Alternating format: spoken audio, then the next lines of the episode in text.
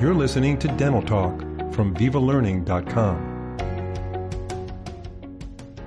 Thanks for joining us for this Viva podcast. Today we'll be discussing the benefits of using the EyeSpecial camera in the dental office. Our guest is Dr. Leonard Hess, a senior faculty member at the Dawson Academy and owner of the Union County Center for Comprehensive Dentistry, where he practices full time in addition to teaching continuing education courses. He is a member of the editorial board for Inside Dentistry and has had over 17 articles published in peer-reviewed journals. Dr. Hess, welcome to Dental Talk. It's a pleasure to have you on the show. Hey, Phil. How you doing? It's great to be here. Yeah. So um, this camera is pretty popular. We've had other KOLs on various podcasts on Viva Learning, on webinars, and it seems to come up all the time. And it seems like photography is a big part of uh, setting up the patient and, and moving the patient through treatment planning. So we definitely want to hear about all that. But to start, why do you use the EyeSpecial camera at your practice and, and tell us a little bit about it? Well, you know, as you were saying, ph- photography in the dental practice, in the modern dental practice, is really more important than it's ever been. Um, you know, photography is absolutely critical for um, treatment planning, for patient education, for documentation, um, and also for marketing. You know, a dentist, if you're going to be doing uh, beautiful dentistry, you've got to be able to have before and after pictures to show your your patients your work. You've got to be able to, if you have a patient that comes in with a condition, you need to be able to show them another patient that had a similar type of condition to what they have and show them what you've done, show that patient what you've done for other patients. So photography is so important and, and what's important is to be able to have a camera that's going to make all this photography uh, simple and predictable and profitable. I go back, you know, 20 or 24 years of photography and dentistry, and I started off taking photographs with slide-based SLR cameras.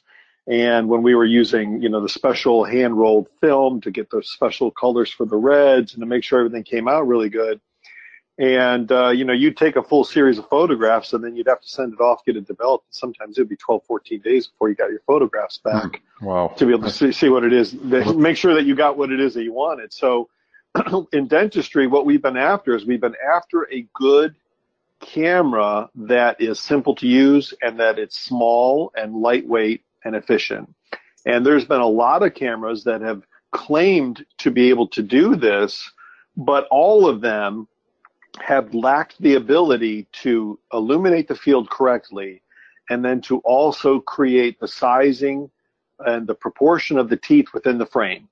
So if, if we're taking a, a one to three setting on, on the conventional macro lens on an SLR camera, we need to be able to take a one to three photograph. And all the other smaller uh, cameras that were non SLR based that were hoping to accomplish this, all of them failed in the ability to do that. Maybe they could get close, but it wouldn't be precise. And if we're going to be able to use our photographs for treatment planning, if we're going to be able to use it uh, for for marketing, uh, if you want to have a good before and after picture, the size of the teeth within the in the frame of the photo, they've got to be the same size in the before and the after. And if you can't reliably take a one to three or a one to one point five or whatever it is that you're trying to do, if you can't reliably take that photograph, then you're just going to have photos that don't necessarily meet what you need, and they're going to you're going to lose some of the quality of the photograph from a marketing standpoint. Mm-hmm. And so that's what makes the the EyeSpecial camera so special,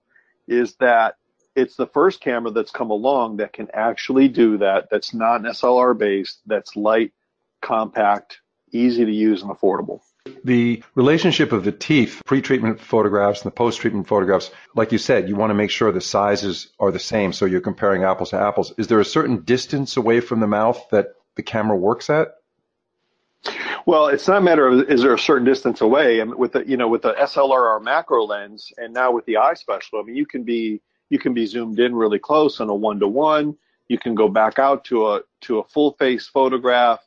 But you know, we're taking in dentistry, we're taking a lot of one to three ratio photographs. That's the focal length that we need to be mm-hmm. to be able to visualize the smile, to not cut the corners of the commissures of the lip off, to be able to have a field of view of what it is that we need to do. The one to three focal length is kind of the workhorse length that most dentists are working in with a vast majority of their clinical photography. So for instance, in an EyeSpecial camera, I believe it's when you're taking a one to three photograph, you're about 12 inches away from the patient. Mm-hmm. So you, if you're going to take, maybe you're going to take three different photographs on a patient. Maybe you're going to take a before photograph of their smile, a photograph of their smile and their provisionals, and then an after photograph. And if you take those all at a one to three setting at the same focal length, you want to make sure that you're about 12 inches away from that patient every t- every single time you take that photograph. Mm-hmm. And what that's going to do for you is it's going to give you the teeth, the size of the smile is going to be the same in the before picture, the provisional picture, and the after picture. And that's one of the built-in features of the EyeSpecial camera is that the computer will automatically measure the distance that you are from the patient, and there's an indicator on the touch screen that it's either green or red that tells you whether or not you're the right distance away. Right. So in the past, many dentists are using the digital SLR cameras, and I'm sure many still are. Um, tell us, in your opinion, why you think a dentist should take a look at this EyeSpecial camera and probably put their digital SLR back in the closet somewhere and not, not worry about it for dentistry and just shoot nature with it or something. Well, you know, I want to be careful. I don't want to completely bash the SLR because the SLR still has a, a, place in dentistry. You know, if you want to do light box photography, if you want to like, if you want to use some different types of ring flashes, uh, if you want to be hyper critical about the framing of photographs for presentation work, or maybe if something that's going to be published in an article, then you know maybe every once in a while you you still want to get out the SLR. But if you're on a day to day basis, if you're taking photographs to educate patients to be able to do your treatment planning and you want to be able to have consistent before and after pictures, I really think that in most practices, the the Shofu EyeSpecial is going to be more of a workhorse camera. It's going to be, it's less expensive. It does really nearly just as good of a job. And it's a lot easier for our staff members and for the, and also for the doctor to use. And I think that the place of the EyeSpecial is just growing. I think that there's just more and more demand, you know, for that camera within your practice. And not to say that we just kick the SLR to the curb. It's just maybe there's just very select times that you want to get that camera out. Mm-hmm. But I think that I think every practice, if you're taking photography in your practice on a daily basis, which every practice should be, then they all should be thinking about having one of the EyeSpecial or one or two of them in their practice. I have I have two of them in my practice. Yeah, can you tell us a little bit about um, the value of taking photographs when when you're getting a patient in line for treatment? Well, photographs, you know, it's an interesting thing when you think about teeth is that when when patients come into your office, a lot of times if they aren't in pain, their assumption is that they're in a state of health. And that if if you can show them with photographs what a normal healthy tooth looks like and describe to them what a normal healthy tooth should look like, what healthy gingiva looks like, what a healthy mouth looks like. And you can do that with a photograph, and then you show them a photograph of their own teeth. Now they can differentiate the difference between healthy and not healthy. And if nobody ever spends the time to educate them about the difference between the two, unless they're in pain, most of the time they're going to assume that whatever condition they have in their mouth is healthy. And, and photography is absolutely part of that process of educating a patient. Right. And what about for case acceptance as well? Well, absolutely. So case acceptance is critical. Um, if you're, you know, the education is part of case acceptance, but um, in my practice, you know, we're using before and after photographs of other patients that have had similar um, dental needs of the patient that we're talking with, and we show them what we've done. And so, if you're going to get case acceptance, it's so important to show them work that you have done. What work has come from your hands, doctor? Because having a stock photograph or photographs that you purchased, um, patients can pretty quickly uh, can read the inauthenticity of when you're when you're showing photographs of dental work that's not your own. So you got to have your own work photographed. Mm-hmm. And uh, doctors that have intraoral cameras, you know, they're they're just built-ins right on the delivery unit. Isn't that camera um, adequate for showing a patient dental disease? Do they would they need to use the EyeSpecial camera? Not, I'm not saying that that they shouldn't, but I just want to hear your views. If a doctor says, "Well, I have you know one of those intraoral cameras mounted right on my delivery unit," I just take a couple of snapshots, show it right on the monitor in front of them, and and and they can see the decay or they could see what needs you know the fracture or whatever. Well, you can instantly show a patient a photograph from the from a EyeSpecial or from an SLR. I mean, if you have an RF card in there, you can you can zip it right to a monitor. That's that's not a problem. Um, intraoral cameras, of course, they have a place within the practice. You know, I think it's a great tool in a hygiene room. That when you're when you're trying to when you're trying to denote, diagnose one or two teeth issues, you're trying to just show a patient what decay is looking like, a stress fracture in a tooth, marginal decay, something like that I, I think it's really good for that. But again, if you're trying to really produce high quality photographs, you're not going to be able to do it with an intraoral camera. You're going to get a photograph, but it doesn't doesn't necessarily mean it's a high quality photograph. Right. Yeah. And there's there and, is a, there is a huge difference. I've seen a lot of intraoral uh, camera uh, pictures, uh, photos, and what they look like, and it, there's no comparison. I've seen pictures from the EyeSpecial, and it's it's pretty amazing. You can't take a good occlusal shot with an intraoral camera. You can't right. take a good full face shot. It looks distorted. I mean, the camera, right. the intraoral cam. Don't get me wrong. Intraoral cameras have come a long way since they were first introduced into into the practice, and they're amazing tools. Mm-hmm. But they're they're not a replacement for a good photograph that right. that, that either co- that comes from an EyeSpecial camera. So a dentist starts his own practice, or or he's working in a new practice, and he recommends that practice to get the EyeSpecial. What's the learning curve for the staff person who's is that the person who usually takes these photos? Well, it varies. I mean, it, it varies from practice to practice. Um, but what's the learning curve? Mm-hmm. Ten, what, 10, 15 minutes? So it's not it's not very difficult. Yeah, that's the, that's what I hear, which is so phenomenal about the cameras that it's so easy to use, and it's really not just a marketing claim. It, it I hear this from staff members and uh, assistants, dental hygienists, and, and dentists. They said out of the box, what makes it so easy to use? Just it's just the uh, interface. Well, the interface is one thing. It's it's nice that you have a, a touch screen interface. That the screen is actually large enough that you're not hitting the wrong button all the time or getting your navigating yourself to a screen that you don't want to be in. Um, the resolution on the screen is very good, and also um, you know the the ability to to change the settings to to to uh, toggle between the screens to go from your different camera settings is very intuitive because everybody now is used to working with their iPhones. They're used to working with touch screens and and and it's just an intuitive thing that most people possess at this point in time. And that's why the learning curve is so quick. The camera basically tells you what to do.